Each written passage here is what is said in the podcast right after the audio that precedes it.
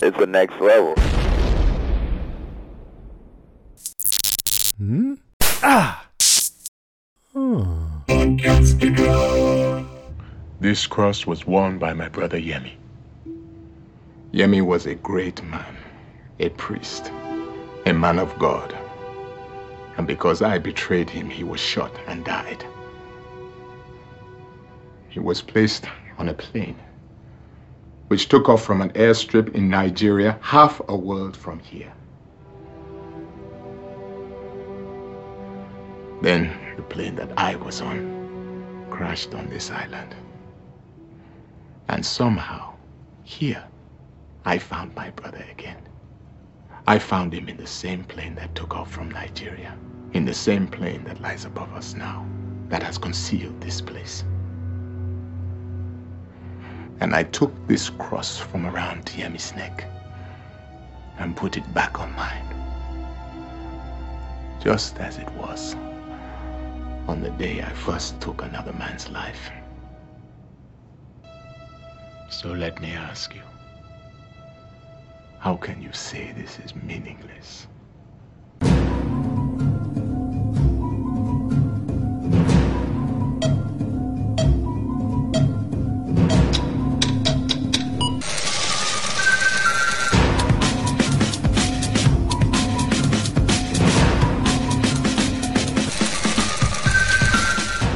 Welcome, everyone, once again to another episode of We Have to Go Back Lost Revisited. I am one of your hosts, Ben Beck. And I am your other host, Kristen Howe. This episode, we continue on approaching to the end of season two. This time, we are covering season two, episode 21. Arr? I was waiting to see if you were going to do it. I'm so glad you did. or question mark let's be boring. Yes whatever whatever way you want to do it. I'm so glad you did it that way though because as the whole time you're approaching like the name of the episode i'm like is she gonna do it? Is she gonna do it? Is she gonna do I it? I am. Dumb Tim the Toolman Taylor. That was good. I love that was I, good. I, I loved that show so i've done that impression many times. So our friend Jill, she hi Jill, I know she's listening. She just texted me earlier today and she said, "I heard you talking about the title of this episode last week and she said it got me on watching old episodes of Home Improvement. And so she, I guess it was on TV, like on repeat or something like that. And she said, I spent a couple of hours just watching Home Improvement. There's nothing wrong with that. That is still to this day one of my all time favorite sitcoms. It's a good show. I actually have a fun story about that show. You want to hear it before we get Not started? at all. No, I'm just okay. kidding. Go for it. No, just go for it. I was going to say, let's go on. all right, um, Dick. So, my dad's wife used to work for Disney and she worked on the studio lots. And when I was a kid and Home Improvement was really hot and everybody loved Jonathan Taylor Thomas, Zachary Ty Bryan, and the other kid, um, I was like roaming around on the back studio lots of Disney and I ran into Zachary Ty Bryan and we played basketball for like an hour. And it was really fun. He was a really nice guy. And I said, or kid, I guess. And uh and he said, Oh, do you want to come hang out with us? And I said, I'm not allowed to hang out with strangers. I have to go back. And he goes, I'm not exactly a stranger. And I was like, But you kind of are. And so all of a sudden, Jonathan Taylor Thomas comes out of the studio and he has a big armful of books. He goes, Zach, Zach, we got to go to tutoring. And I look at him, I'm like, Hey, and he goes, Hi. And he turns around and he walks inside, like, I don't have time for you. I, I'm, I'm just blown away by your JTT impression that you just did in there. Uh, yeah, well, I'm really good. Apparently. I've got Tim. But Zachary Ty Bryan, I was convinced, I was convinced that Zachary Ty Bryan and I were like super good friends after that for a really long time. Did you know who he was at the time? Or was of he just? Of course, I did. Okay, I don't know because when you said I'm not allowed to hang out with strangers, I would have thrown out that thrown that out the door. Oh, if I had gone into the studio and gone missing on the studio lots, I would have gotten in big trouble. Oh, uh, yeah, that's true. So I stayed outside invisible because I, as a kid, was very afraid of getting into trouble. that's a fun Anyways, story. that's though. my home I'm improvement jealous. story. Yeah. I'm jealous. I'm very jealous. So I've been trying to get I've been trying to get Tim on my uh, my Spotlight podcast, and I actually know somebody who used to know him and still talks to him every once in a while. So she's been trying to work it, but you know between all you know all the Toy Story four stuff lately, and you know Mhm. not just recording but promoting and everything, he's just been incredibly busy. So hopefully sometime maybe over like the next year or two, I'll be able to uh, to actually have him on, which would be fun. Cool. So. Very cool. Uh just a couple things, obviously, a couple points of order before we progress into the episode. Uh, podcasts are um spoiler full. Uh, we do talk a lot about the past of the show as well as the future, as I'm sure it's probably going to come up even in this episode. It does every episode we talk about the future. So if you're watching, Oh, it through will. the yeah, if you're watching through the first time with us, uh, if this is your first watch through the series, we apologize for anything that we may spoil. But other than that, let's talk about the episode. Yay. Uh, as per usual, I'll kick it off to you to get us started. What's uh, I mean, we we have the 21st episode of the season. We have, I think, two episodes left. We Three. have twen- well, 23 and 24, I think, were a two-parter.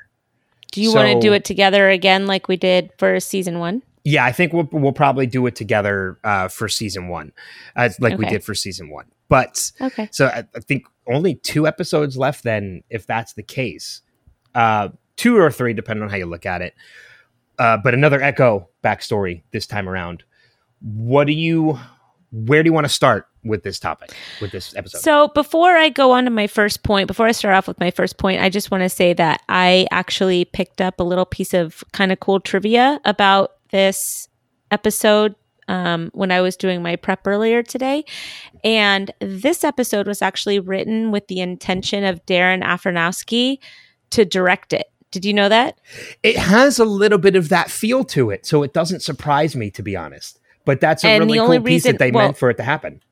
Yeah, so they wanted to do it and he was really into it, but he had to bow out because he had just had his first child and he chose to stay home with his family than do this episode. But yeah, it definitely has that trippy uh dreamy kind of quality to it that I think that he would have really kind of sunk his teeth into. And it's kind of fun to think about like how would this episode have been different had he done that? Yeah, I mean, for sure. I mean, you look at some of the movies that, you know, Darren has done before from, you know, the wrestler Requiem for a Dream and, and stuff like that. It, it does have a little bit of that feel to it. So I, I while I didn't know that and I like the fact that you brought that up, it doesn't surprise me. Yeah. Yeah.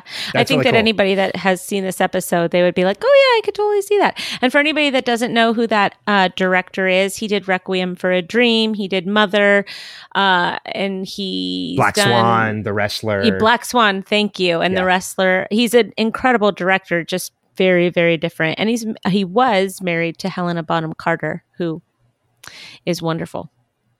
oh, that I did not know. She's- Yeah, that's who he had a kid with. He they were married for a really long time. They got divorced recently, but or not recently, but in the past whatever years. But they have like two or three children together. Okay. And now you know. Now I know. now I'm in the We've- know. Barely talked about Lost. That's all right. It's still early. We're only a couple minutes into the podcast. yeah. So, and Um, anybody who listens knows we are trained to rails a lot. But it's always interesting. It is, and at least it's not talking about something else that you and I mentioned another podcast doing a rant on. But anyway, I digress. Oh yeah, yeah, yeah. That's funny. um, you're hilarious. so let's start off and talk about John Locke. Okay, Because I think as much as this is an Eko story, that this is also a John Locke story. Would I you agree. agree? I agree with that completely. and it's it dawns on me that with this um with this episode you really see how far gone John is he he was where Eko is right now, right? Eko has this renewed faith. He is he's become the man of faith. It's almost like Locke has become the man of science, or not the man of science, but just the man of tangible evidence. You know, he think he's in this real weird downward spiral right now. Like Ben has gotten into his crawl really bad. Yes. And he doesn't believe, not only does he believe in the island anymore, he doesn't even believe in himself. And I think towards the end of this episode, he was starting to he was starting to reignite that faith again. Would you agree or would you do you think no? No, I, I do agree with you. And that's a very interesting point because that's actually one of the notes I wanted to make sure I brought up in this. Um, you're right. We do see what feels like uh, a broken faith in, uh, you know, in Locke. And broken is one of the overarching themes of this episode, which we'll, we'll dive into a little bit later uh, as we as we progress forward. But we see a broken faith in Locke and a revigored faith, not reinvigorated faith in Eko because he's kind of always had it as long as he's been on that island. Um, but we actually do see in this episode, I think, when you see that spark of faith actually really hit Eko, uh, which is that part of his flashback at the end when he gets the visit by that the the child that had died. Um, but we'll talk about that in a little bit uh, the the point I was uh, oh you mean oh oh in Australia in Australia yes right before he's about Right. to get on the plane uh, you know he gets the the visit from I think her name was Elizabeth and you know she had the vision about Yemi and you know how oh no Charlotte was her Charlotte name. okay um I was yeah, I couldn't remember it I didn't all the notes I have on her I didn't write her name once in my notes uh go figure but uh, I wrote her father's name down, but I didn't write her name. Um, so yeah, so what we'll talk about that in a little bit anyway. But the point I was trying to make is I had a theory about Eko, and I'm curious as to what your thoughts are on it. In that we've kind of talked about in the past how you know we have these chosen few from the island, the ones that the island has chosen, but everybody else seems to play a part in progressing their story you know and then once the island is done with them it eliminates them. It gets rid of them like whether they they're killed off or they're they're released whatever. What do you think about the idea of Eko's purpose on that island being the one to restore john's faith. That Oh, that's such a good question. that's his per- that could be his purpose on the island because we do see like you said it kind of re- it kind of it reignites a spark and Locke by the end of this episode a little bit.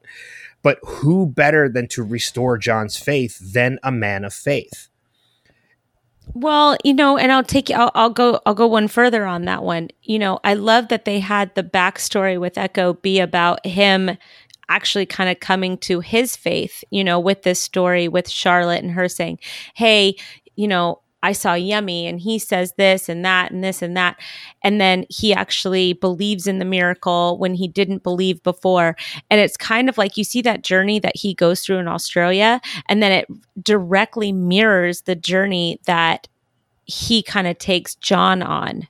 Yeah You know, because when you think about John Locke, when you think about John Locke, the last time he was in that spot, he was with Boone and he was injured. He couldn't use his legs and he sent Boone up that cliff. And he thought that that was the exact right thing that he needed to do at that time because the island wanted him to see what was in that plane and he couldn't get up there. So he sent Boone. So this time he has a dream. His faith is crushed, right? And and Eko is all about following whatever that dream was. And John was injured at the time, so he couldn't go up the cliff, but he also really didn't want Eko to go up either. And so it's kind of like we've come full circle on John Locke and his faith and this place that seems to be kind of like the epicenter of of of his arc so far. Yeah. Well, I mean, it's it's funny too because I noticed something upon my second watch of this episode when you talk about you know John's dream when they're outside of the plane. There's a big clue in that dream for anybody who watches it the first time that it's not Eko's dream; it's John dreaming he's Eko. Because if you notice when John is approaching the cliff following Yemi, Eko has a limp. Oh, yeah, yeah, yeah. Yeah. I didn't know. Yeah, you're right. I didn't notice that either time, but I um I read that somewhere and I said, "Oh, that's interesting." I love it when they do details Yeah. like that. That's really really Yeah. cool. it's there's an attention to detail in this show that I think is unparalleled to a lot of other shows. Oh, shows. absolutely. I mean, and we'll get to. There's another. I, I know you said last time. Last time we recorded, you don't really pay attention to it. Uh, how you miss the the numbers on the top of the cop cars, but there's another big numbers reference in this episode as well. Is it the log? No, it's Oh. not. We'll get to it. We'll get to Is it is it Eko's passport number? It's a, it's Eko's passport. It's not his passport number. Um, uh, I might as well just bring it up since we're already on it now. Um, his his birth date on his passport is the 23rd of August, 1964. 23 being one of the numbers, August being the eighth month of the year. Yeah. Uh, his the date of um, that the passport was issued, uh, the 16th of April, 2004. So 16 April being the fourth month. Uh, and the Yeah. expiration date, the 15th of April, 2004. So out of that series, the only number not represented was 42. But 4, 8, 15, 16, um, oh, and, and, and 23 are all represented in those three dates on the passport. Wait, when were when was the passport issued? The, the passport was issued on the 16th of April, 2004, and the expiration was the 15th of April, 2014. Oh, okay. So the years don't really matter. It's more the 23rd of August, the 16th of April, and the 15th of, of April. Right, right, right. No, I was just thinking there were two fours, 42. Anyways, I trust me. I looked. I like. I looked at like how old is Eko, and like maybe he's forty two. like trust me, I examined it looking for that forty two, but I couldn't find it. So Yeah. if if any of our listeners can look at it and find the forty two in there somewhere, please Des. let us know. Yeah, Des, Steve, maybe. Um, Yeah. You know, if anybody else can find it, let us know. But yeah, I couldn't find it. But it was fun to see the numbers represented yet again in the Mhm. episode. Yeah. So Yeah. Well, uh, going back to Locke, I just um it's it, it's just really interesting to me that you know, we we're now seeing Locke kind of at rock bottom on the island here. Um, you know, he goes on that on that horrible speech where he says, you know, that that he feels that he's rats in a maze with no cheese and that he um that he's had this pathetic useless life and there's nothing to him and and he he's not worth anything. And and you just you can't help but feel so bad for Locke because this entire season has been people manipulating Locke for the benefit of themselves. Yeah, and you finally see that kind of coming to coming to a climax in this episode. And i'm so grateful that they have Eko in, injected into locke's story right now because i do think that it does bring him back into kind of what he's supposed to be doing and there's something really great about that Well, I mean, you even look at you know the the the, the evidence that Locke's faith has been broken. I mean, when you when they come across the plane and you you know have Locke telling the whole story to Eko about it, like, and he says about Boone, you know, when Eko says who was in the plane, and he says Boone, and he says to Eko, he was the necessary sacrifice that the island asked for, or however he words it.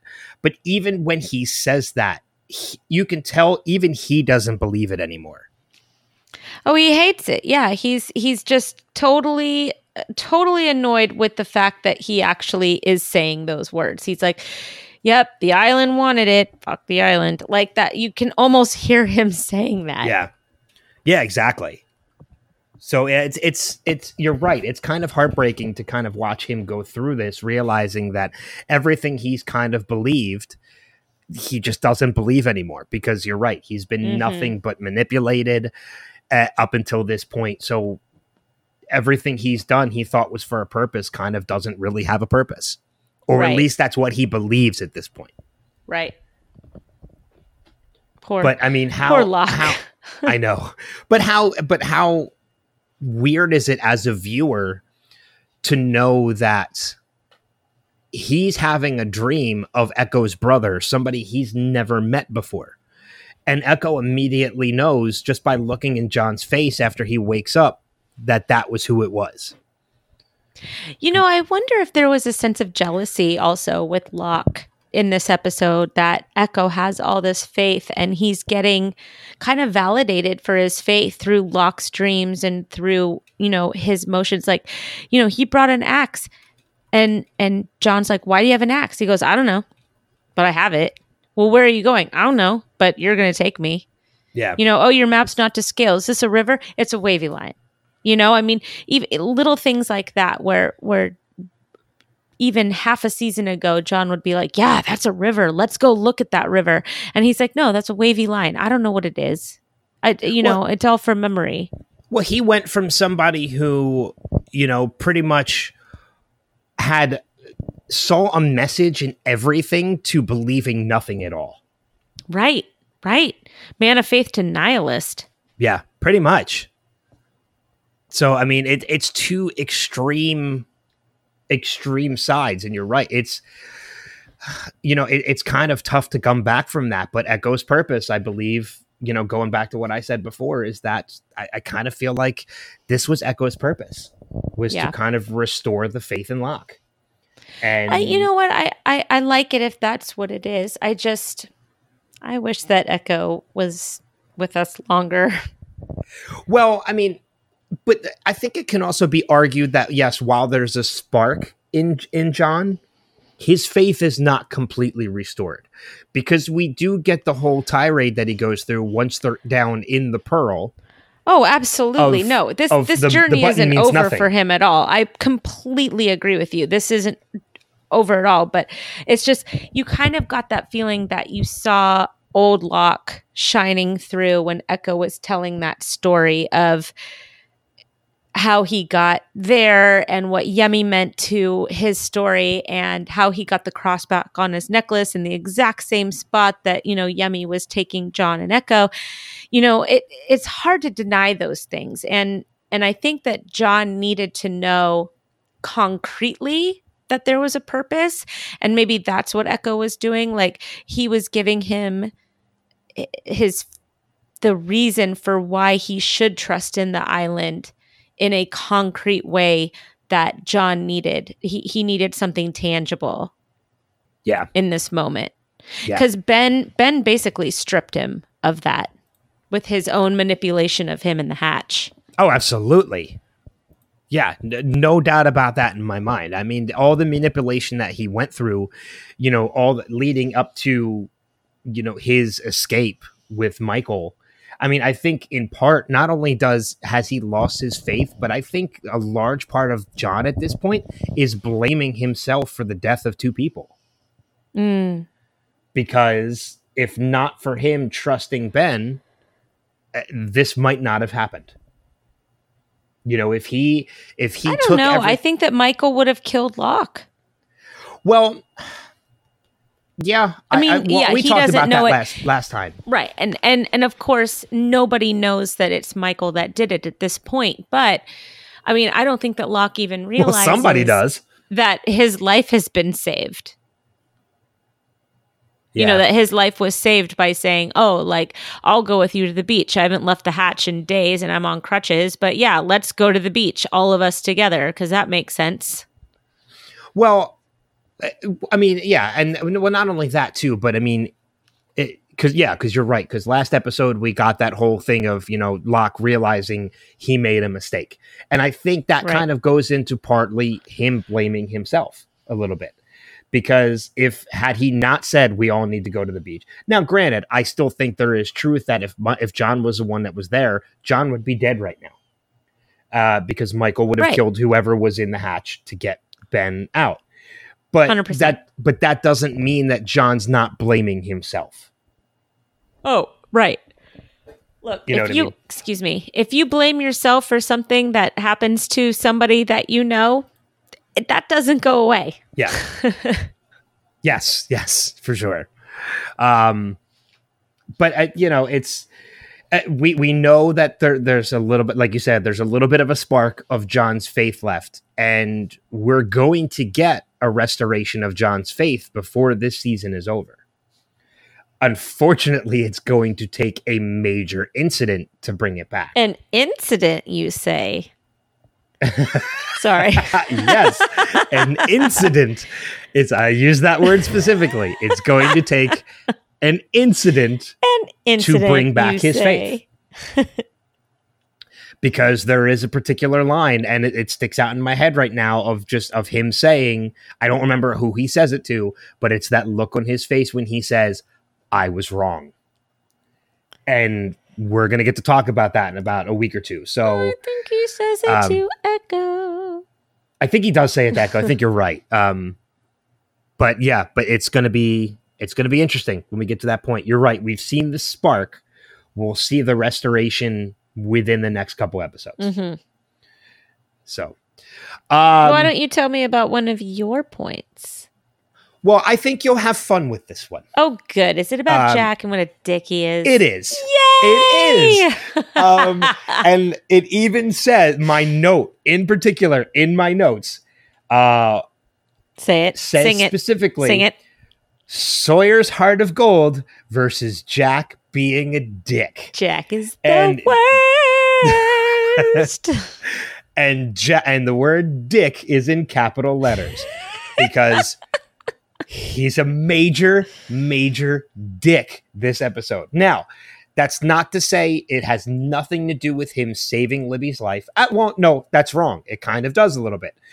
There's the particular scene where you know Michael says, "Is there anything, you know, is there anything that you can do?" And he says, "No, the bleeding stopped. That that's a bad thing. I don't have what I need." And he looks at Sawyer. Sawyer says, "Why are you looking at me?" You know, I gave you all the medicine, and it's because Jack needs the heroin, and it's pretty much just to set her at ease while she passes. Him sending Kate. So, I mean, uh, let's back up a second. When Sawyer knows that the heroin is needed, he doesn't hesitate and say, "What are you going to give me for it?" You know, in typical Sawyer faction fashion, Sawyer knows this is a life or death situation. He's not going to be a dick. He's going to go get the heroin. of course, he Jack knows. He it. knows when it's okay to be a human. Like he's got that in Yes. him. So you get that moment when Sawyer's like, "Oh, he's got a heart. He's going to go get this heroin. He's going to say he's going to put Libby at ease." Who comes around to be the dick? Jack. Sending Kate with Sawyer. Old reliable. that's- yes. So that and and Sawyer hits the nail on the head when he says to Kate, it's either I give up, you know, it's it's either I give up the location of my stash or Libby suffers. What a dick. You're going to hold her well-being responsible to uh, you're going to hold it can't ransom to get something that you want. I'm sorry. F you. That's horrible. Right. Jack is a deplorable human being in this episode. No, I totally agree with you. I actually, this is my sentence. Jack leverages Libby's suffering with finding Sawyer's stash. Kind of a dick move, but both guys are dicks, so it's par for the course. Well, but how does that make? Well, Sawyer's a dick for keeping all that stuff. and that's why I said both guys are dicks. But I completely agree with what you're saying because uh, you're just it. But there was another moment too, other than this. So let's circle back to this in just a second because earlier Okay. in the episode, he said when Locke and Eko are about to leave, and Sawyer is the one that said, "Hey man, hey Daniel Boone, yeah, who's gonna watch over Libby while you're out tromping in the woods?" Hello, you're a doctor. Why don't you do your job here? You know, and uh, like Sawyer's the only one that seems to be thinking rationally in a crisis ever. But I mean, I'm so glad he was in the hatch during this time. Um, oh, me too, because things would have turned out very different. Oh, they would have been way different. But Jack says to Eko and Locke, uh, you're going to come back here and we're going to make the decision about what you do, what, what we're, what happens next together. And I thought to myself, hmm, let's see, Jack, if you were out there, would you come back to say, hey, Locke, let's discuss this and decide what we're going to do next? No, no, you would not. You would not. You'd be like, well, well, Locke, we were in a life and death situation, and I make the final call, and I don't care what you have to say. But he's out of it now because he has to uh, be a doctor, and now he doesn't want to lose control of that situation, which he obviously is. So now going into this Libby situation, he needs to exert some kind of control and power over the situation that he has now lost control of. And I think that that's in part why he did that with Kate and with Sawyer by saying, Kate's going to go with you. Um, and then Sawyer, Sawyer, all of us knew, of course, what Jack was doing, like you said. And, you know, for Jack to say, yeah, that's exactly what I'm doing of course that's what I'm doing. I need the guns because it's all about the guns. Your so your friend is dead. Your your other friend is dying and choking on blood and all you can think about is finding Sawyer's stash. Yeah, well, you know he, we have a good sense of Jack's priorities at this point. Yeah, and it's control. Yeah. I think at least. No, I, I agree with you. It is control. I mm-hmm. mean, I'm sorry to any listeners out there who are big Jack fans, but I, would like to hear any of them defend this because I don't think there is a defense of this. I, have defended Jack in the past for some of the stuff that he's done, but to me, this is a deplorable action. Mm-hmm. I agree. I mean, and you know, the fact that Sawyer was without hesitation, I'll be back in 20 minutes. But we, you like, know what? We have we've talked about this with Sawyer over the past now two seasons. When the stakes are really high, Sawyer springs into action. He protects his people. He doesn't give a damn about himself or his livelihood or how he's going to fare. He knows exactly what to do and when to do it. And it it's like kind of innate innate with him. Would you agree gonna, with that? I'm going to agree with that completely. And I'm going to bring up one situation. I'm not going to go into detail, but I'm just going to say uh, Jack or Sawyer and the helicopter. Yeah. Yeah. Yeah. Oh, gosh. Yes. Prime example. Mm-hmm.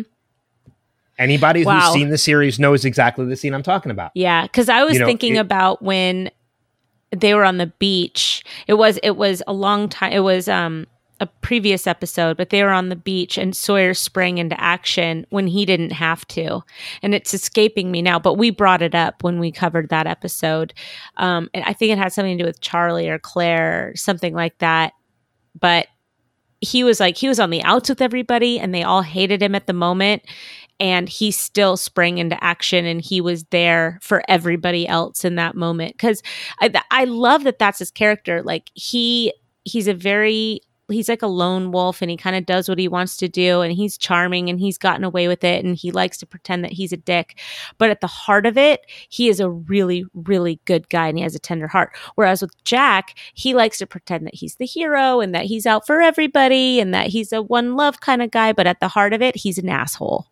Yeah agree 100% and, and it's just it, it's funny because the more we progress into this series and the more we start to analyze it, not just the scenes and the episodes, but the characters, you know, my first viewing of this series, John Locke has always been my favorite. Jock and John and Ben, Jock, Jock, um, John Locke and Ben have been two of my favorite characters every time I watch through this series, and I don't think that will ever change. Mm-hmm. Uh, but you know, Jack was somebody who was high on that list for a while. Even my first view through, even higher than Sawyer.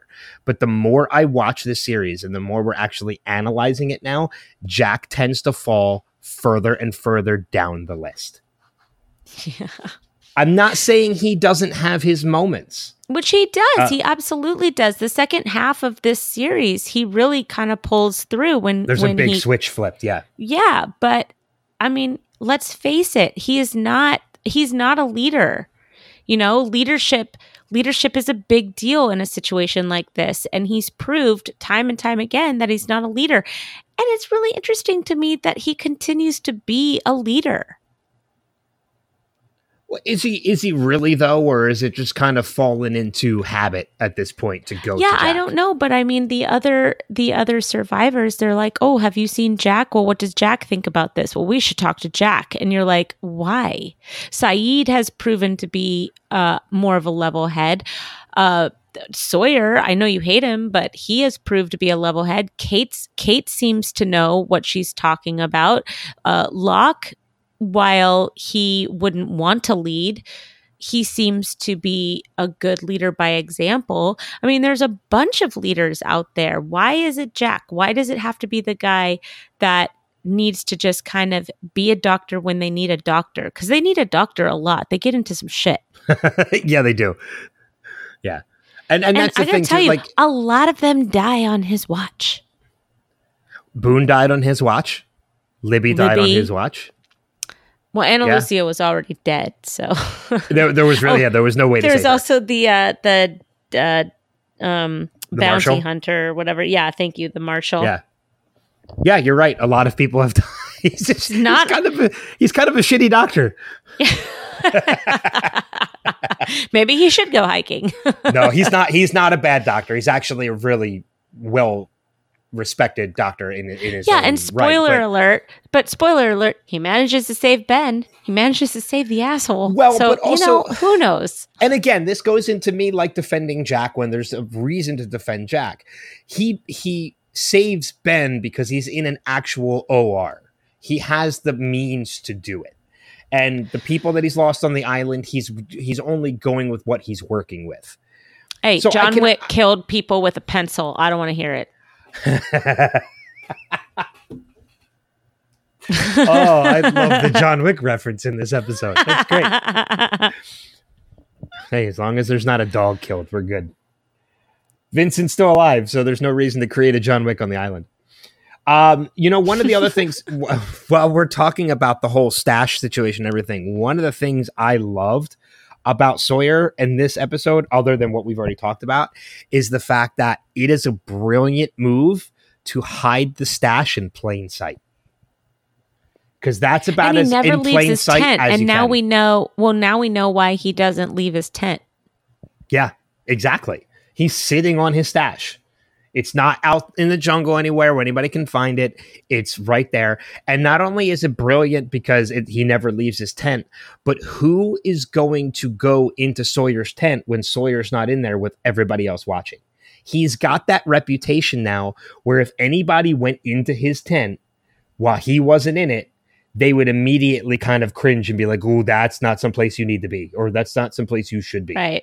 Right. Well, So- yeah, he's created a good a good image for himself.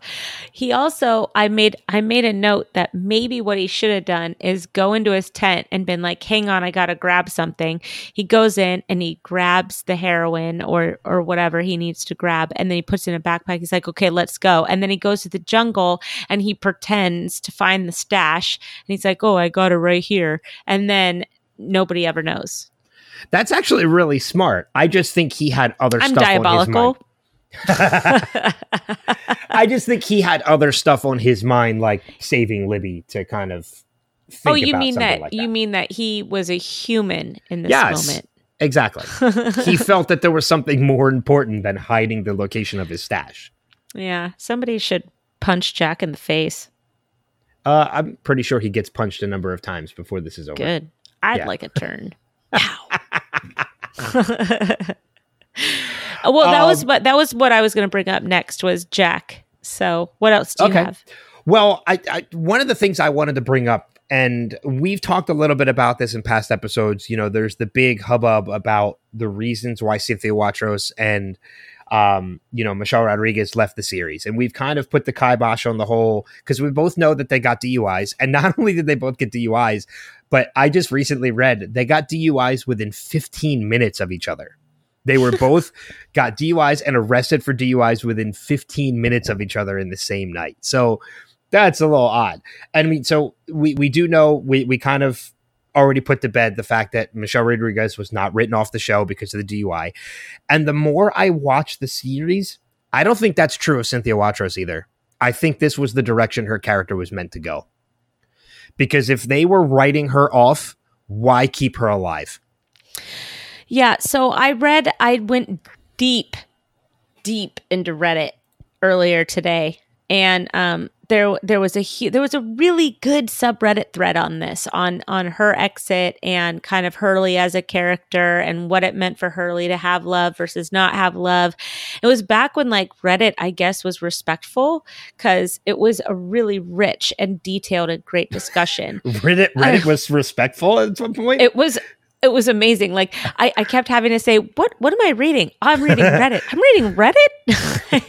it's like really strange, but um, you know they Damon Lindelof and Carlton Cuse, they they talked about the fact that they wanted to they wanted to keep they wanted to keep the Libby character, but with the direction that they were planning on going in season three and all the characters that were had these upcoming um, massive arcs, they didn't have room for her, and so they said we she had no more direction as a character, unfortunately. So they had to end her character because they couldn't they couldn't fit her into the season three agenda.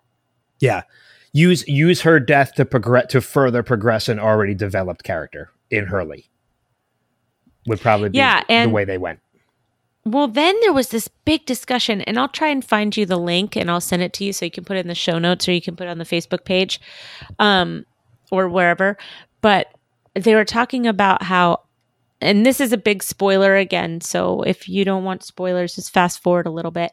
But they were talking about Hurley, right? Hurley being the protector of the island and how all the other protectors in the past they had been alone and does loneliness drive you to that insanity or do you need to be the right person? Will you ever find love again as a protector of the island? Should you find love versus whether or not that clouds your judgment? And i just it was like this really cool discussion about like leadership and love and and kind of how that could interact and and um, conflict with with island mentality so to speak. Yeah.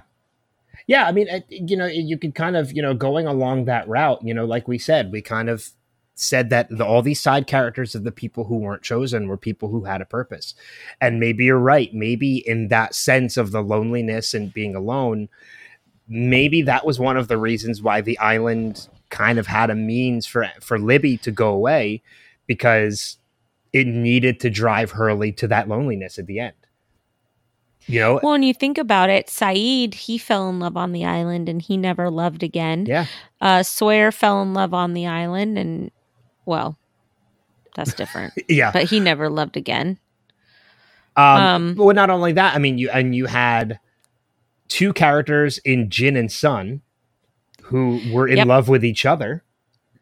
So you, you know you get rid of them both. Spoiler alert. Sorry. Um, you know, but even going along the Hurley route, you know, Libby. You could he- even talk about Claire and Charlie. yeah. Well, I was actually going to go Hurley and Charlie as well because they developed a very strong friendship. You know, Mhm. and if you have a strong friendship like that, you're never alone because you have somebody in Mhm. your life. So Right. what better way? You have this one character who's tied to Claire and tied to Hurley. What do you do with him? You eliminate him. Know- Right. Oh, that's that's just so sad, but it's so true. Yeah. So I mean, it, you're right. I And it's kind of like what they did to Ben too. oh, oh my God, with um, not Yep. not Danielle, with uh, what's his daughter's name? Nope. Um, Alex, with Alex. Yeah, which is one of the most heartbreaking. that's that is a horrible scene. yeah, it's awful, but it it goes it goes to our point, right? Yes. And I mean, you, but we could probably spend an entire we could probably spend the next 10 minutes bringing up you know point after point after point when it comes to this specific storyline and this this specific um aspect Do you- right yeah. Oh yeah. The- do you want to hear? If you had your uh, your home improvement story? Do you want to hear a funny story on my end, real quick? yeah So the actor that plays the the soldier that kills Alex uh, later on, I think it's in season four.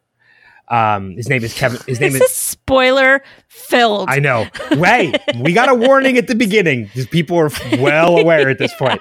Um, I his na- the actor's name is Kevin Durand. I've actually had him on my podcast twice. He is a oh cool he is a fantastic guy. He's a great actor. And the first time I had him on, I started the interview with uh, before we go any further, I just have to say that you, sir, are an asshole. And he started laughing and he's like, Why? He's like, I'm just going to say Lost and Alex. And he started laughing because he knew immediately what I was going for. he knew exactly what I was talking about. And it was that moment because he does it without hes- any hesitation and no remorse. It is Yeah, diabolical. yeah it's awful But we're going, yeah, we're getting way ahead of ourselves. Um, yeah i know So it's still fun it is, it is. Um, again, we we put the warning out there in the beginning. That's the reason why we do it. Uh, so I talked Yeah. a little bit about the whole Cynthia Watros thing, and you kind of backed up my point that it's not Mhm. she wasn't written off the show because of the DUI. Because look, if you're going to have somebody stay alive between the two of those characters, if you're writing off Cynthia Wantros, but Michelle Rodriguez's character was supposed to go this way, why not keep Ana Lucia and do that with Ana Lucia and just get rid of Cynthia Wantros? Right. So, and we see them both come back later on in season six. yeah. Right, right. So Gosh, she had such a painful death, Libby. the oh my god, her her fi- when after she says Michael, which bravo to Jack for picking up on that tender nugget.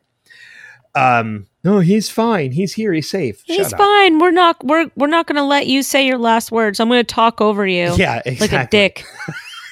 we're we're so bad on Jack this episode. Um, well, he didn't do anything good. no, not at all. But the the look of like pure shock and horror on her face as she dies is Mhm, heart wrenching. I know. I don't even. I, I'm I'm saving the last four minutes of that episode for like the very end of this discussion. So before Oh, okay. before we get into that, because it's some of the it's some of the hardest stuff to watch of this season. Those last four minutes. I didn't watch it the second time. I just turned it off. it's it's rough. It's really rough. But so before we go back to that, I'll turn it back over to you. Is there anything else that you wanted to bring up? yeah, let's talk about that Pearl video, man. Yes, because there's something in it I wanted to bring up, but you go first. Okay, good because oh no no no no, you go first. But I don't want to take I don't, what- I don't want to take away your point if it's what it is. Is it the end of the video? I don't know. By what do you mean by end of the video? There's mention of something in the video. That is, Is it the ferry Yes. and the barracks? Yes. Yes. I never picked up on that until these watches. me neither. Me neither. Me neither. Me neither. And I wrote it down. I was like, "What is happening?" When he says the ferry will take will pick you up to take you back to the barracks, there's huge implications that there is a second island which we do not find out until next season. It's so cool. Yep. It's so cool that they did that. And you know what? And like nobody picks it up. No, I mean it's nobody picks it up. Yeah, it's I I love the fact that that little Easter egg was in there, and it further drives the point that we have been making to the people out there who said the writers had no idea where they were going with this show. Screw you! Yes, they did. Right. I totally agree. Oh, and so so this guy's name has changed. Every time, Yeah. So it's clearly like I, I but see, here's the deal. Why? Why is it changing? Why is his name changing? Because if they're all part of the Dharma initiative, then they know this guy. And they know that this isn't his name. Right? I I guess so. I think there's also. Well, I mean, you look at the people He in like pro- prosthetic arm in one, he doesn't in the other. He's got different names, he's got different agendas, he's wearing different clothes, his hair is different. Well, you look at you, you look at the hatches. So there's the people in the Pearl are one thing because they are people that can leave and they're taken back to the barracks. They're only there for a certain period of time. You look at the people in the Swan hatch, and they're meant to purposely stay in there. So I could see them using a different name for the people in the Swan because then, if there's research, uh, a particular name isn't mentioned. But why change your name for the Pearl? Because you're just going to go back to the barracks and see this guy anyway. So that's the point by that the you. ferry. Yeah, that's the point that you were making. So it's one thing for the Swan. It's something different for the Pearl because as we find out further, we're going to see him again a number of times. And every time you see him, he uses a different name. Yeah. So I'm just and he, yeah, his appearance is different. His job seems to be different. And it's interesting because, you know, I can see how, uh, depending on the frame of mind that you're in, uh, by taking in this video, right? Eko is seeing this as, hey, these other these other stations, what they they know that this is what they know the reason for what they're doing and they believe what they're doing is very important. Your job is not to know what they're doing. Your job is just to watch them, Yeah. record them, you know, and send us your findings. What what he's not saying is don't be clouded by what they're supposed to be doing. Just watch them as people, watch their behaviors, right? Everybody has a purpose for something. Locke sees it as, oh, they believe that it's important and oh, there's cameras on here. So clearly we're, you know, we're rats in a cage and we're, you know, these lab rats or whatever. When really, you know, it, it's it's such a it's such a stark contrast of two different mindsets. And it's kind of, you see Eko where John used to be, and you see John in the state that he's in now. And I think it's really brought forward and it's come up to kind of the surface of how far gone John is by putting him next to Eko in front of this video. It was brilliant writing, great storytelling. Yeah, you're right. It, it, it was. I mean, you know, we we've kind of made mention earlier about how you know Eko is the man of faith now, and it's kind of a way to ignite to reignite that in John. But you're right that there's such a contrast between these two characters that when you watch the two of them together, not only is it so intriguing and it's so encapsulating to watch, but it's it it makes it n- impossible to not see the stark difference between the two because it is so great. Right. You know, Mhm. it is that great of a difference between the two.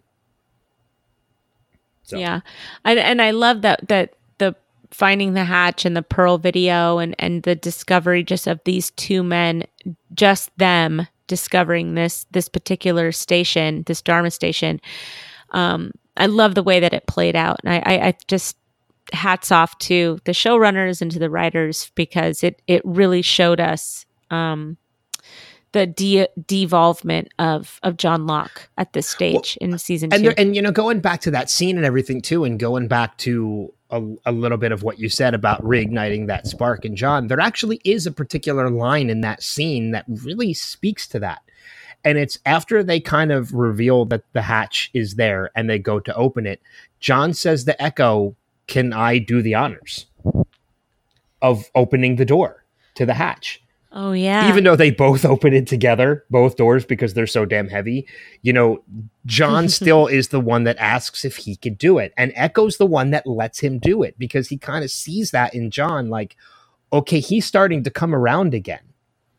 So Eko lets him be the one to open the door. When Eko's not a proud man, he's a very humble and modest man at this point in his character arc. So he's more than willing to get out of the way and let other people, you know, seize moments for themselves. And he gets, you can tell that the character of Eko, he gets his enjoyment and his energy from watching other people succeed and be happy. And that's that's a really cool character trait that um, is is portrayed really well by Adewale Willawala. That's his name. I said it right. Oh, God. no, that's not his name at all. But I Adewale Willawala. I uh, I totally appreciate the effort that you put into that uh, because it was pretty damn close, and while not exactly, still very humorous. So I appreciate the effort. It's an A plus for effort. Shut up. What is his name? You say it. It's Say it. It's Ottawala Aquino. I that's what I said. Sounds Walla- exactly the same. Walla Adewale Walla- Willawala. I Walla said Walla. Bing Bang. Walla Walla Ding Ding. You're so ridiculous. Shake, shake, shakety, shake, bop. That's the way it'll be. We're never Go getting him on this podcast like now. shamalama lama, banana ding da dong, two birds of a feather. Oh. Shoo bop, shoo wada wada, yippity yoop doo doo. The more you talk, the more you throw away any chance we've ever had of having them on this podcast. No, Adewale Willawalla, he'll come on.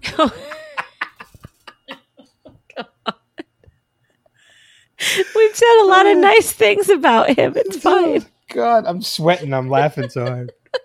Oh, you are ridiculous. I just snort Seriously. laugh. So, you know. You are ridiculous. oh, anyway. He's a really good actor.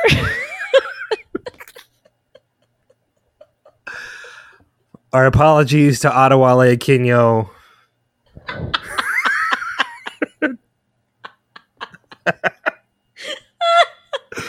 and, sorry. and to our listeners at this point, I'm sorry. oh, if there's I'm ever sorry.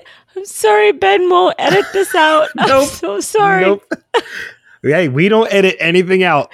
Most of the time, we don't edit anything out. I love the fact that this is staying in because this is gonna become. This is this is how podcasting should be. It should be completely natural, and that's why I, I unless it's like a coughing fit or somebody dealing with kids or somebody in the background, I will not, take that, any. Not that I've ever had to pause it. oh no, yell at my never. You've never had to pause it to yell at your kids. Um, at least not tonight. You haven't had to do it. Um.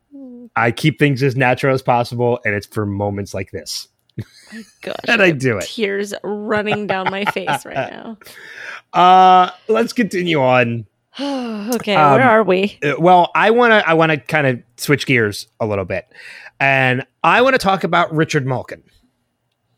Oh, good because that was the last. That was my last point. So that's exciting. Okay, so I'm I want to see how your opinion on how you look at this because we do have that scene where Eko goes to to talk to his wife Joyce and uh, you know and visit Charlotte about the whole coming back to life miracle and um Richard approaches Eko and flat out says, you know, like it's because my wife is a zealot. She's trying to get back at me because I'm a fraud. I fraud people. I, I pretend to be a psychic. I do my research in people and, and I exploit I exploit them for this and I make money off of that. How did you initially view this? Because I can see this as there's one of two ways this can be viewed. It's either he is really a fraud and he's completely telling the truth, and everything that he did with Claire was completely by chance, or is he really this way, but lying to Eko to make sure Eko gets on that plane? Because if if he stays there to investigate Charlotte, he's going to miss that plane. But if he tells him that there's no miracle, there's nothing to see here, his trip resumes and he's back on that flight. Yeah. So I have a lot of the same questions. Um, I. so here's what I have said: father of daughter who was resurrected, psychic for Claire that told her to go to L.A. Two people that are directly related to him getting on that plane. Was he sending Claire on a fool's errand to L.A.? Did he have a vision, or did or or did he think this was the only way for Claire to keep the baby? Um, so so or did he have do you do you have you ever seen Harry Potter?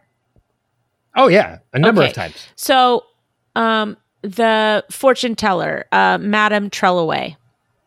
Okay. So she wasn't a very good uh, fortune teller. She she wasn't good at at um, the visions and the prophecies. However, and everybody knew it. She was kind of a farce, right? She was employed there because her parents were were very great and they were good prophecy people. And um, Dumbledore had a soft spot for her and kept her in employ there. Blah blah blah. However, she had one amazing she had the prophecy of all prophecies and the vision of all visions when it came to harry potter she didn't know what was happening. You know she touched him she, something came into her she said the prophecy and then she's like and and then she like kind of forgot about it like it it was channeled through her. So i kind of have the same thought about this psychic is that maybe he is a fraud. Maybe he is he runs like a con man but it has to come from somewhere right? So maybe he has had one or two visions in the past. Maybe this was a vision that he had or a feeling that he had because all of a sudden he needed claire to get on that plane. Now is it because he there there was a theory out there that there's a deleted scene that somebody came up to him and gave him $16,000 to get Claire on that plane to tell her that there was a family in LA for her because she gave because he gave Claire $6,000 and paid for the plane ticket and got her on that plane. So there is a there is a theory that there's a deleted scene that is out there in the ether that exists about that. So if that is true, if that is the direction of the story, then he is a fraud which means did somebody approach him about Eko? Maybe somebody told him, you need to get him on the plane, right? I don't care how you do it, get him on the plane. Or is he, in fact, psychic? And he knew uh, or that the island or Jacob or whoever channeled through him and gave him a vision to get Eko and Claire on the plane, and he was that that medium that that that channel for those two particular characters. I don't know because that's a question that was never answered. And i think i'm confusing myself as i speak. Am i making any sense?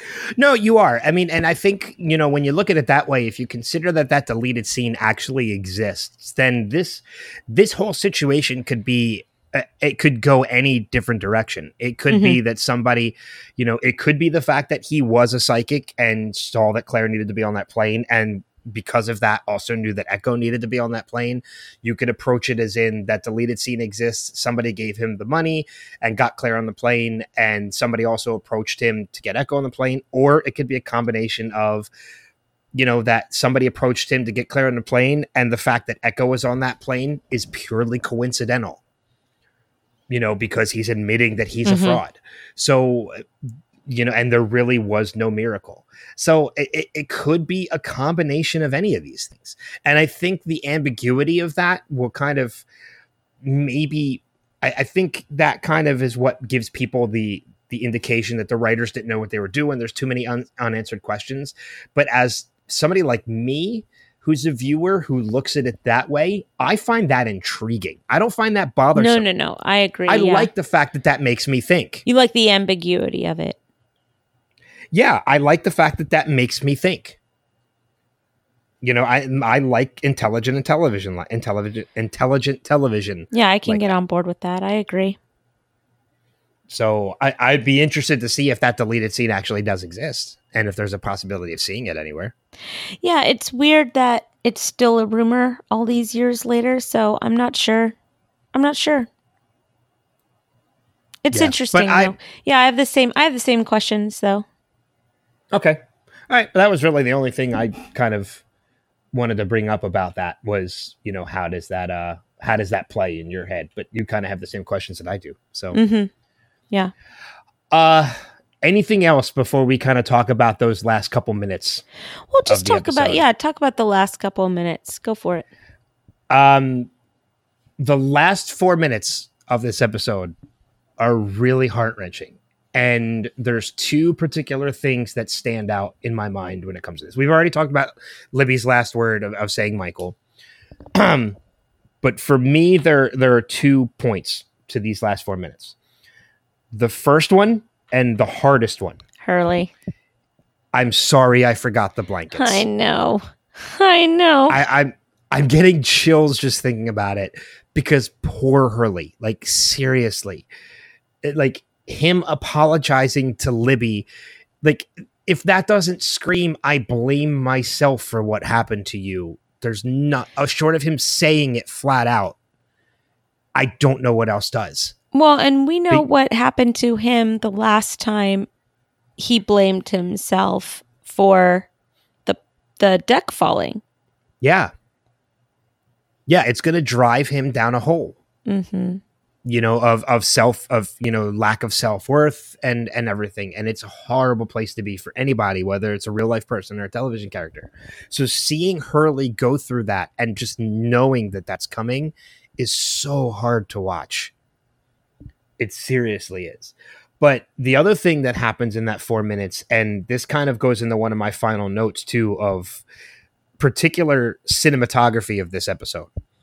There are three particular scenes that really stand out. One of them is when the directors attached the camera to the tail of the plane so that when John and Eko were pushing the plane, that shot followed them. Oh, yeah. I thought that was I thought that was a really cool shot uh, of the scene uh, of of the episode. Um, I love the shot of the close up of Michael standing against the wall in the cell. Mm-hmm. I thought that is a great looking shot. Agreed. But the final point, and this is my final point of the entire discussion, um, and then I'll turn it over to you if you have anything left. But no. the scene we I mentioned earlier on about how there is a little bit of a theme of broken people in this. There's that scene where the camera starts at the broken statue of the Virgin Mary, and then the focus changes to Kate in oh, the background. Yeah. Mm-hmm. a broken statue to a broken person is a Mhm. beautiful transition because Kate is broken at this point. She's Yeah, like she's had enough. reason. Yeah. Exactly. So that shot tied to what the message of that shot is, like I said, a broken statue to a broken person is a sad but beautiful transition. And I loved it. Yeah, I agree. I agree. I thought Kate's reaction was beautiful and very human, unlike Jack, who is not human and a dick. Well, look was look at who was there to comfort Kate. It wasn't Jack. It It wasn't was our favorite cowboy.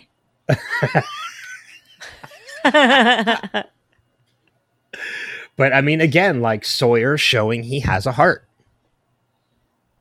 You know? hmm So- He's a good guy. He's a good guy, that's Sawyer. Who's a good boy? Who's, Who's a a good, good boy? Uh, any final notes on your end about anything from this episode? no, I'm good. So that pretty much covers it for you too. Yes, sir. Good deal. So, uh, next week we are going to be talking about uh, oh, crud, what is the name of the episode? Um, Three minutes. three minutes. That's right. I got and you. I, bel I believe it's a Michael flashback, but I think a flashback on the island.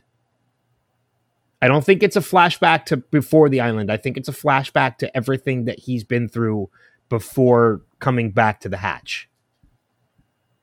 I think I could be wrong about that, but I we'll think find you're out when we watch correct. I know that I've seen the the episode description, and I think that you're correct. Although it there could be, you know, flashbacks of Michael and more flashbacks of Michael. I think at this point it's a little too much Michael after he just committed double homicide. But you know what? That's not for me to say.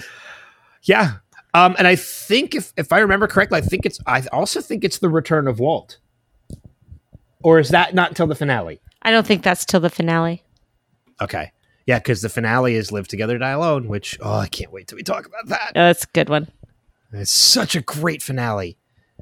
So that we'll be coming to that too. But we have some feedback to get to from some of our listeners. Uh, as always, we have a email from our buddy Des and a voicemail from our buddy Steve. So, uh, which do you want to go to first? Do you want to play Steve's voicemail or do you want to read Des's email? Um, let's play Steve's voicemail. Uh, all right. Switch so it up as- this week. Okay. So as we mentioned, our buddy Steve leaves us a voicemail pretty much every week. So here is our voicemail from our buddy Steve.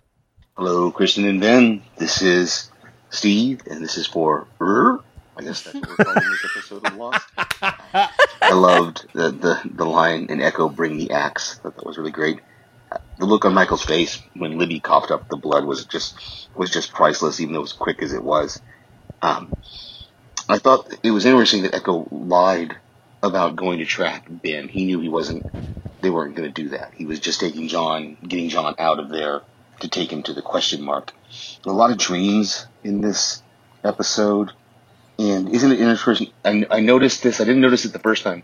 Uh, I rewatched it uh, this time. When I watched it, the episode this time, in the dream where Locke dreams that he's Eko, he's limping Haha. when he's walking before he starts to climb up the side of the, the thing. I thought that was interesting. and Remy uh, sitting in the wheelchair at the top of the, the bluff. Uh, and uh, the psychic revealing that he's not really a psychic, does that mean, do you think that there actually were some adoptive parents in LA, or is that some sort of weird misdirect? I know I looked up on IMDb that we don't see that psychic guy again in the series, so we really only get him in these two episodes, Raised by Another and this one. So it's it's interesting that in, in Raised by by Another, the implication is that he really is a psychic and he knew that the plane was going to crash and that Claire was going to or should have raised her baby. But it, it- I'm just wrapping my head around this is making me have a headache. So um, gonna wrap it up with that. Um, thought it was also interesting that when John flashed his flashlight around after seeing Jack on the monitor, he sees a camera monitoring that hatch. And we know there are six stations, but there are more than six monitors. So, uh, anyway, uh, talk to you later. What else are they paying attention to? Yeah, and did you see that Jack like Jack's like looking behind his shoulder as he walks, like he's acting shady when nobody's even looking at him. Yeah, oh yeah, yeah, for sure. You know, and going back to another point that Stephen made as well, um, you know, in relation to the Eko Locke dynamic, you know, when he said that, you know, Eko is the one that's going out to track Ben, says he's going out to track Ben, but that's not really why he's going out. That's very similar to Locke when Locke was that way too, with everything that happened with Boone going to that going to the hatch was that he was telling people he was doing one thing but doing something completely different. Well, and what's funny is that Boone was really angry with Locke about doing the same thing to him that Eko is doing to John in this episode. I mean, both of those episodes really mirror each other. It's very it's it you know, the more you talk about it, the more you realize, whoa, this is like full circle on John. Well, I think it might be one of the reasons too why Eko headbutts him to knock him out, and Jack John's not exactly mad about that when he wakes up. It's right, kind of right. like well, I probably I think I might have deserved that a little bit. yeah, I had that coming. Yeah, I agree. So, I agree. Uh, but yeah, but thanks, Steve, for that. I, thanks, I Steve. It's so good to that. hear your voice, friend. Yes, absolutely. Every week that we get the voicemail from him is great. Yeah.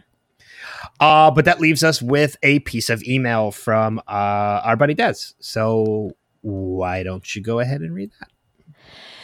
Hey, Ben and Kristen, some random observations about er, and I'll try not to be a dick this week.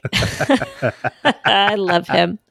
While John was having his dream about Yemi and Eko, it dawned on me had the man in black already chosen Locke to be his vessel? Am I late to the game on this? I'm pretty sure that after Smokey and John's first encounter, Men in Black has been, oh, Man in Black. Oh my gosh, Kristen. Man in Black has been leading him down the path to that lonely motel room. Too many spoilers? No. Not, not after this week. not after this episode. You're fine, buddy. Every time I rewatch this episode, I forget that Libby isn't dead yet, and I freak out just as much as Sawyer did. I did too. I forgot. There is one thing that always bothers me with this episode Eko's Monsignor. He was the guy that used to ask everyone, "What do you want on your tombstone?" in the old pizza commercials. oh my god! I forgot about that. So did I. What do you want on your tombstone? Pepperoni and sausage. Uh, it takes me out of the story every time. One last thing. I am almost certain that Kristen was raging this episode about Jack and the way that he used heroin to get the guns. All right, dude, you just calm down. I'm not the only one. I was raging too. I was pissed at first too, but then I realized Jack was actually giving Sawyer the benefit of the doubt. No. no he, he knew that he wouldn't let Libby suffer. He knows Sawyer is not a lost cause, and he let him prove it here. Mic drop. No, no, no, no. Des. No. Des. Nope. No, Des. Des. He just he just used the fact that he knew that Sawyer wouldn't let Libby uh, suffer. He knew that that would happen, and he he um he capitalized on that moment. He did not give him the benefit of the doubt. He didn't say, Oh, well, he's a really good guy, so he's going to do it. No, he just said, You know what? I could finally get the guns as I twirl my mustache and say, ah, ah, ah, As I twirl my mustache. I'm just picturing that particular thing. Matthew Fox is just twirling a handlebar mustache at the end it works. I promise it you, it works. it does. Uh, yeah, it's I don't I don't see how there was any way he was giving Sawyer the benefit of the doubt. Giving Sawyer yeah. the benefit of the doubt would have been letting him walk out after he said, "I'll be back in twenty minutes," without exactly. saying a word. Just go get the heroin and come yep. back. Yeah. That's that's your way of proving that's your way of letting Sawyer prove he's a decent human being is letting Especially him go out. Sawyer, like when he looked at Sawyer, Sawyer looks at him. He's like, "I gave you everything I have. I'll, I'll, you know, I would give you more if I could." And he and and you believe him in that moment. Sawyer's well, the good guy in this. Des, not Jack. Well, don't because mic don't, drop. And now I'm mic dropping you. well, I mean, and you're right because uh, you know Sawyer does say that without any hesitation. He's like, "I gave you everything I got." He's not thinking that heroin is used as a medicinal purpose. Mm-hmm. You know, mm-hmm. he's thinking, I have medicine. I gave him all of it. He's not thinking about that that kind of stretch of that of using the heroin. He just sees heroin as a drug. So everything Mhm. that he's saying, he firmly believes. He gave him everything. Agreed. Agreed. You know, so yeah, there's pick that mic back up, Des, because they that was Dust it off. and hold on to it because you ain't that wasn't proving nothing. Sorry, because I raged about it too. Uh, but we welcome. But anyway, thanks, Des, for the for the feedback. We always appreciate it. Always. We kind of butt heads ab- on it, but uh, the whole Tombstone Pizza Guy reference, uh, bravo, because I That's fantastic. I completely forgot about that. So, uh, but on top of that, we encourage all of our listeners to leave us feedback uh, whenever you feel the need, uh, and we encourage it. So there are multiple ways you can do that. First and foremost, we are on Facebook at facebook.com slash lost revisited. we are on Instagram at Lost Revisited Pod. You can send us an email at lostrevisitedpod at gmail.com. And if you'd like to leave a message, you can record yourself and send it to our email address. Uh, but I think that just about wraps it up for the topic uh, of this episode. As I said, next week we're on the penultimate with three minutes, which is a Michael focused episode. But outside of this, anything you want to kind of bring up this week or talk about? before we, Watch uh, Stranger Things season three. Do it. know, Do it right know. now. I need to do Press stop and go go watch it. Don't press stop. There's only like five minutes left, so finish right. this and then Wait till watch this is done, then go watch it. If you didn't already press stop. Yeah, if you already press stop, you're not hearing any of this. So don't press stop again. now that Right. you're coming back to it. Uh, you know, it's we talk about Matthew Fox and Jack, and and I actually watched a movie last week that I completely forgot he was even in. Uh, and that's I watched uh, Speed Racer, which he plays Racer X in the movie. Mhm. Uh, and to no surprise, kind of a jerk. Maybe that's just what he does. Maybe you know, it's like in his wheelhouse. Like Edward Norton does that. Well, I mean, I'm sure Matthew Fox is a great guy in person. Jack is just Oh, maybe. maybe. Yeah. yeah. Well, I mean, you never know, right? We don't know anybody really, but, except Keanu Reeves is perfect. Um, but yeah, I mean, I I don't know how Matthew Fox is.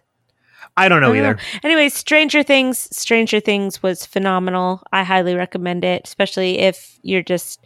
Um, I'm not on social media anymore. I um, I think. Well, I say that I'm not on Facebook anymore. I quit the Facebook game, but um, I heard that there are spoilers out there for uh, season three of Stranger Things, and I'm so sad of anybody that was spoiled because that really sucks. Um, but watch it anyways because it's amazing. It is amazing. And I have been successfully so far avoiding those spoilers, but I only got a couple more days because I'm almost done rewatching season two, and then I'll jump into season three and I'll knock it out within like a day or two. I'll be cool. it'll be done. So cool, cool, uh cool, cool, cool. but yeah, other than that, I mean, check out some of the other podcasts on Next Level as well, the DC podcast that we're doing. And I know you and I are going to put our heads together to possibly come up with another fun podcast to do together uh, sometime in the near future. And what else as far as the network goes? There's always new stuff popping up. There's going to be one, two, three new podcasts popping up sometime in the next couple months. So really, nice. really excited about that too. And I just spoke with Christina today. She said that they were um, going to record another piece of the puzzle um, in the next couple of days. So that podcast is still going strong. Yeah, I'm excited too. I'm glad that that I know it took a little bit of a break, but uh, yeah, I'm glad that it's going to be coming back. Yeah. Uh, but I think then then that just about wraps it up for Oh wait, and we have Steve Brown. Steve Brown has a podcast. Oh, Panels to Pixels. Panels of Pixels with him and our uh, our friend Mark Kirkman as well. Yes. Uh, and- watch it. And with, Listen to it. Yeah, watch it. Don't watch it. You can't watch it. Um, but I actually just found out from Mark too that they're going to be getting new artwork for their podcast, like the logo and everything is going to be changing soon. So, uh, and they have oh, cool. and they have Good a professional artist doing it, and I know the artist, so they're going to get a pretty awesome new logo when it when it comes out.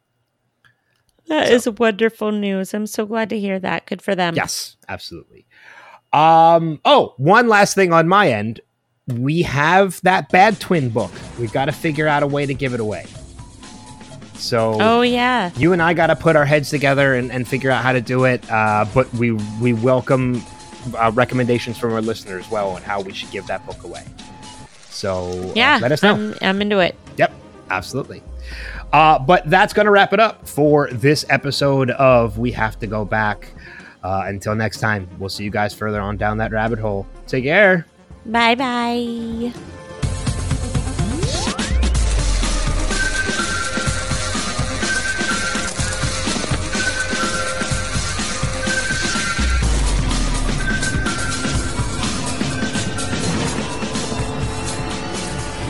Back, Kate. We have to go back!